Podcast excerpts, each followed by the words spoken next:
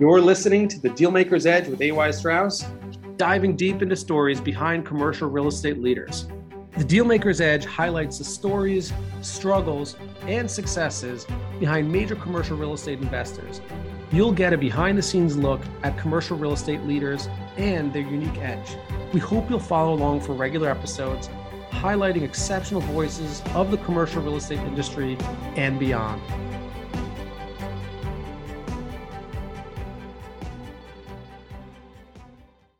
Adir, welcome. We're really excited to have you on today. Your story is fantastic, and we intend to get it out of you today for our listeners. Um, let's start off with your personal background. If you wouldn't mind sharing a couple minutes, a two to three minute overview of just where you grew up, where you went to school, and how you got started in commercial real estate.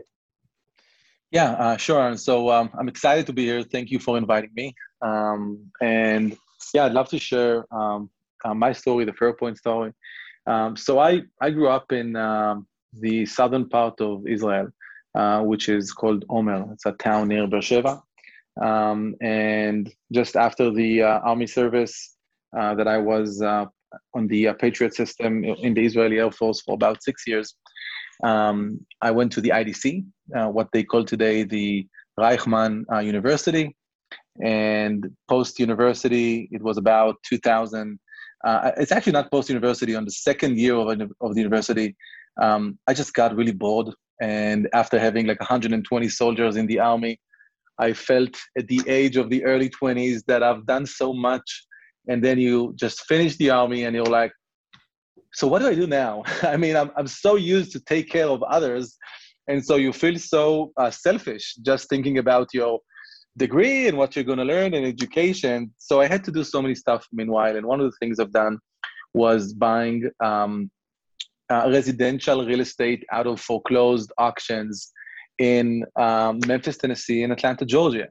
And that's how we got into, uh, um, that's how I got into real estate. And, and, and in 20, 2012, I opened Faropoint um, as a company just to do that uh, more easily. And we had friends and family, uh, many friends from the army, that joined us uh, to purchase some of that, um, of some of those foreclosed assets. And, and after a year or so, uh, we thought, so this is nice, but how do we actually start to build a company? How do we get this where we can actually manage properties, receive management fees, be better at what we do, think about the market? And so our, our entrance to commercial real estate, uh, to, to, your question, Aaron, was in June 2013, uh, when that was the point we decided enough of residential real estate. We want to build something bigger, and we started with a deal in uh, northern Mississippi, actually Horn Lake, Mississippi. It was an auto body shop with nine years on the lease, and that was our first deal, 1.4 million dollars. it's a great deal and I'm sure you've uh, since moved on from that transaction, given your, your background there. Um, so you got started in that way, and then tell us about the earlier years of Faropoint. This, you know, obviously where you are today is much different, but the earlier part of your career, the in the first part of Faropoint's evolution, that'd be great. Yeah. So I think I think it's um, many many things um, change all the time. There's a lot of struggle to understand um, how can how can you actually be uh, what do you do? What is your edge? How do you create corporate culture in the early days? Um, and how do you actually reach investors and and feel you know be true to your investment thesis and and you have no track record so building a track record without any track record uh, especially coming from israel and and talking to banks local banks for example in memphis that was a real uh, challenge. How do you get a bank to invest with you? You know, uh, young Israeli guys are coming to visit the States and trying to take a loan from a community bank in Memphis to do a commercial deal with investors from the other side of the world. The bank would say, Hey, Adir, if I need to get my loan back, how do I do that? um, but I think um, every time we had a challenge, uh, it gave us um, a lot of strength to think, how do we cope with that? Who, who, what do we need to know better? It's like it's like a pain that you feel that pain, and you really want to go uh, beyond that. You want to make sure that um, you understand what you've done wrong. And so for us, it was, you know, how do we get into accredited investors to ease our, our, our fundraising? How do we start vehicles that we can fund them and have discretionary funds so we don't need to raise money every time. How do we get deal flow? How do we create this network of brokers? Uh, specifically in early days, it was Memphis and Atlanta that would that would be reliable, even though we're out of state buyers.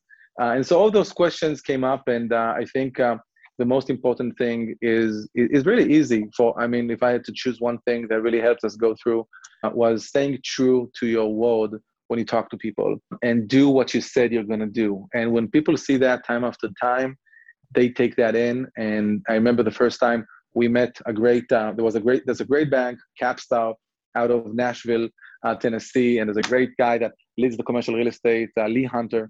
And we met him in 2016, and he said, "You know, I, I thought you guys are gonna make, uh, uh, uh, uh you make it challenging, but it was so weird. You guys just did what you were saying you're gonna do, and it wasn't obvious for I know for Lee that uh, we're going to do that. And again, that's another great relationship that came out of that.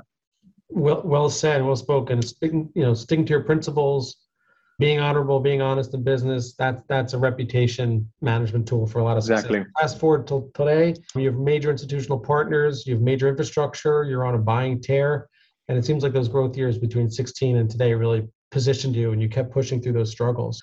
Tell us, as long as we're on the struggles, I know people who are building their own empires always want to hear a little bit more. Any specific adversity other than what we've talked about, you know, specifically how you overcame it? That would be really good to hear how you maybe made the transition from smaller investors to more accredited to now institutional. I know a lot of our clients tend to, tend to make that graduated approach. Mm-hmm. Yeah. So the, the way I, I, I, you know, we thought about it in that was evolving over the years and it's always evolving. I think it's very much about being open minded. I think many people are closed minded, they, they seem open minded, but they, they don't allow themselves to really be challenged with their views. And all along, I think we were open to understand uh, there's much more we don't know than we know. And when technology came in, and Israel is full of technology stories. I, I don't live now in Israel. I'm, I'm in, I'm in New Jersey, but it's just you're thinking this is gonna this is gonna hit real estate as it hit uh, uh, you know the finance world as it hit insurance and it, it's coming to you and i think open-minded being open-minded about how to you know structure things differently in terms of uh, vehicles you know fund vehicles what how does you know others think about your business was very very crucial and so one thing would is, is being open-minded. And the other thing that I think helped us understand better how to build what we want to do is to put ourselves in the shoes of the investors or in the shoes of whoever you're buying the property from and really think how this is going to play out. And so in, when we started raising institutional money, um, you need to understand it's a whole different animal. And if you're coming with the concepts of high net worth individuals or family offices, and those same concepts don't always or don't most of the time don't apply to institutional investors. So you got to play that game. The amount of time I spend playing, uh, you know, the, the, the, game with somebody else playing uh, the, the, the investor, and we're thinking between ourselves all the time for hours and hours. What could happen? What happens if if somebody says uh, the uh, the investment thesis is not good and this or that way? Do we have proof to show that? Wait, if we don't have proof, maybe we need to double check ourselves and and be very open minded while you're thinking about your investment thesis think how could you be really challenged and what would be your answers and be very calm about knowing your subjects talking about about them very fluently with a lot of you know surety of what you're actually saying but being able to listen and to think what really what is really important for the other side. And we had many many mistakes. I think if you you know you, you asked about some uh, struggles we have. So like the first institutional investor like gave us there was a nice email i remember that that a phone call came after that email saying, "Can you sit down? We wanna we wanna let you know what what, what happened." I was like, "Oh, I'll sit down." And then email came through saying, uh, "Well, you guys got a forty-five million dollars investment," and I was so happy to see that email that we actually got our first forty-five million dollars investment. And during the due diligence uh, process, like two days before the investment committee that would really sign that up, it fell through. And it fell, it fell through because our due diligence materials were not good enough because we couldn't uh, provide good enough answers to answers we knew but weren't set up and we learned so much uh, out of that stuff and and I, but i was devastated and yeah you know going back into the office looking at the faces of all of the employees thinking, well, this didn't go through. What's next? And yeah. and just you know, getting up and doing it again. Speaking of which, you've really done a great job of predicting what's next. You you hit on tech, and I think a lot of what it comes down to is of, of all the investors I've interacted with, you really, really seem to be thinking about tech in a tremendously creative way, not as an add-on to the business, but almost sort of as the business itself, equally as much as the bricks themselves. I, I really am impressed by that. Maybe you can share your overarching view of tech, how you implement tech, um, how you think that gives you an edge over other investors. That's really where I think you're really standing out in today's market. So yeah, I mean that's something that is super exciting, and I never thought I'll deal with that.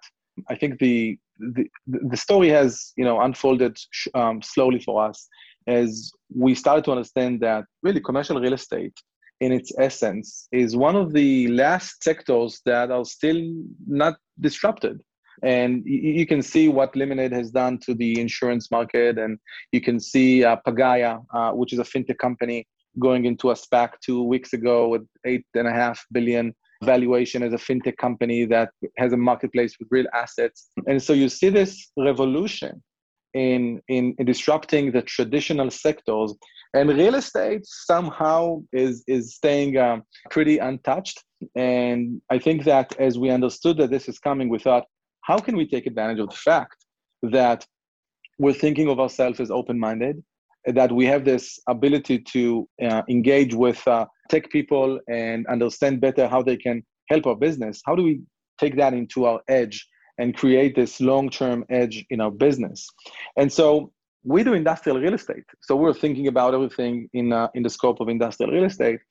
And when you think about some of the basic things not just industrial real estate but real estate as a whole like take for example comps okay? When people are using comps to understand the value of an asset so you would call your buddy in Dallas or somebody that works for you in Dallas and he said, hey, listen, I want to buy this building. What do you think uh, it's worth? So he's going to bring you comps, right? That's one of the things he's going to do.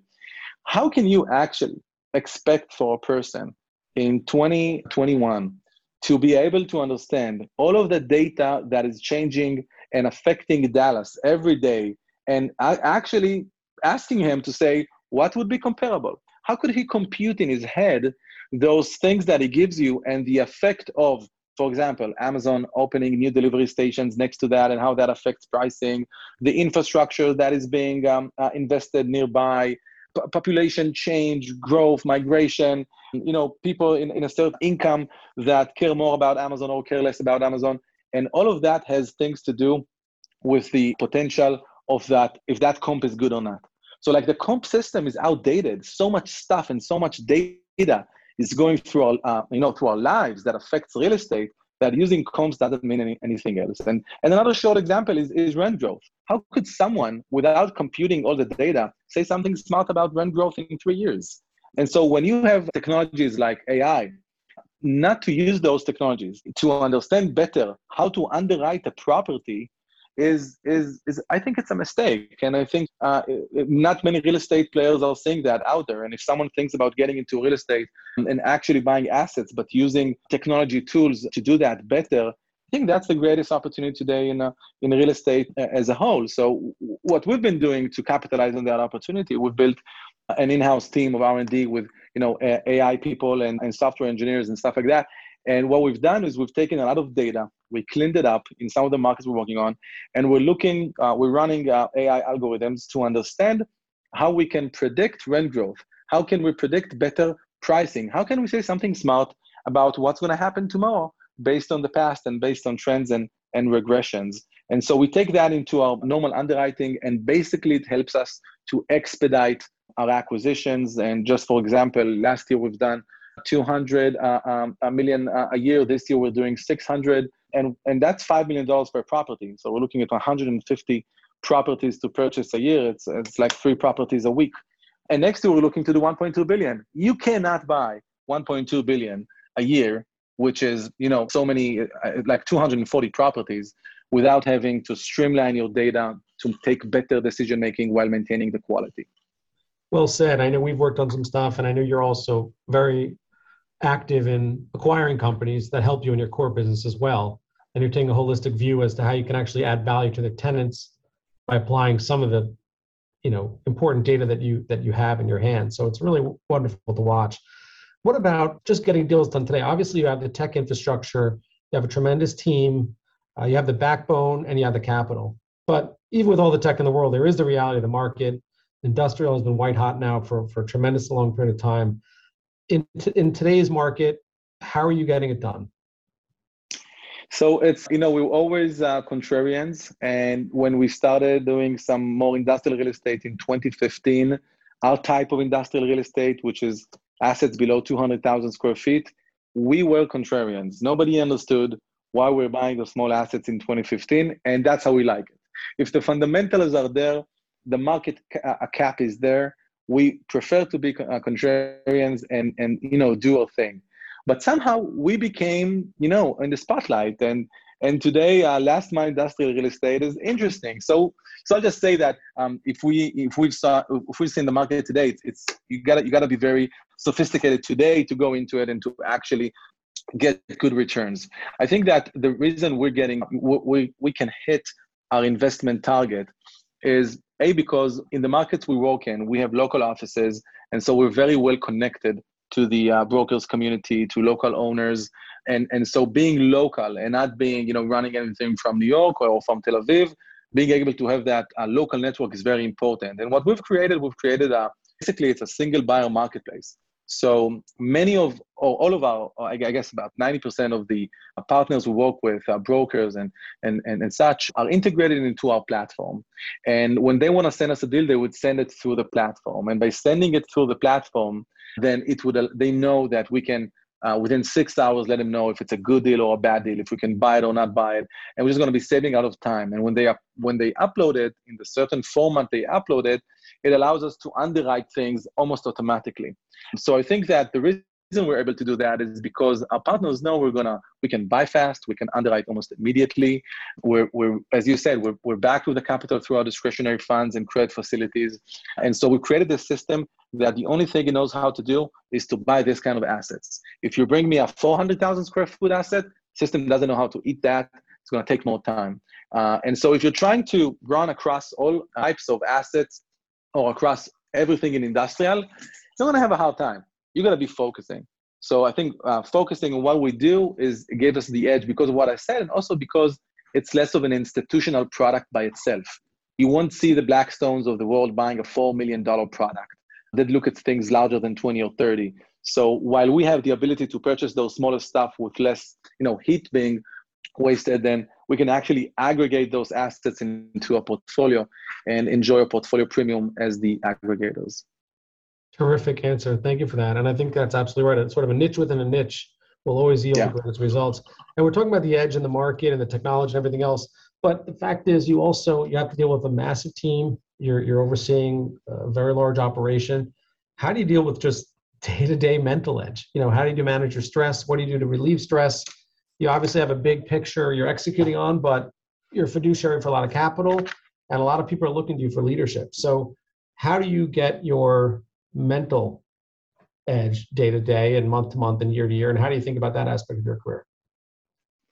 So, probably the uh, most complicated question in this podcast now. it's one of those questions that it's how to say. I, I wish I had winning formula. That is the truth. I think I'm still working on that winning formula. I think that um, meditating like um, once a day, 10 minutes before I go to sleep, really allows me to think about things, go to sleep much more eased. I try not to take my phone with me when I actually go to the bedroom. I moved to the States, so I won't have to work until 1 a.m. every day just because of the time differences and and and I and I think it's also important to spend more time with the family, being disconnected as much as you can when you actually do that. And so I think to really have good mental health, it's a combination of what are you doing with yourself in your spare time to make sure you're not running too too fast and you're going to get exhausted. And the other thing is making sure you have a talented team. I think a talented team is like number one number one uh, important ingredient in having your own mental health because if you have to run things for others you got to replace them and if you have others that are smart and talented they there's so much if there's a problem that comes out there's going to be three people before you that can give smart answers and, and, and replies and things that would only be very, very important would come to you. Uh, and it's, it's, it's also important as an organization, you know, to have that uh, flow and allow people to take that responsibility. But it's also important for your mental health to be off your phone for some time. Really well said there. I couldn't agree with you more on that front. Um, and I also put my phone downstairs for the record before I go to bed. Um, we're going to wrap, but is there anything else you think we've not covered you'd love to address? I'm sure everyone listening to this is going to be learning a lot. Any other notes you want to throw in as far as any broader life lessons or commercial real estate advice? I think that uh, we're entering a really interesting era in, in thinking about a combination of uh, technology and real estate, and not just in industrial, in any other asset class. And I think that the real estate community, uh, you know, should more and more embrace some of those changes. Some of them would be, I think, more complicated to embrace, and some less. You know, like changing systems of, of comps and how we think about research and how do we implement AI. But I think it's an opportunity to everyone in the field and outside the field to really join this revolutionary, you know, times in in in you know in our day-to-day lives. So I guess that's the only thing. Adir, thank you for joining us today on the Dealmaker's Edge.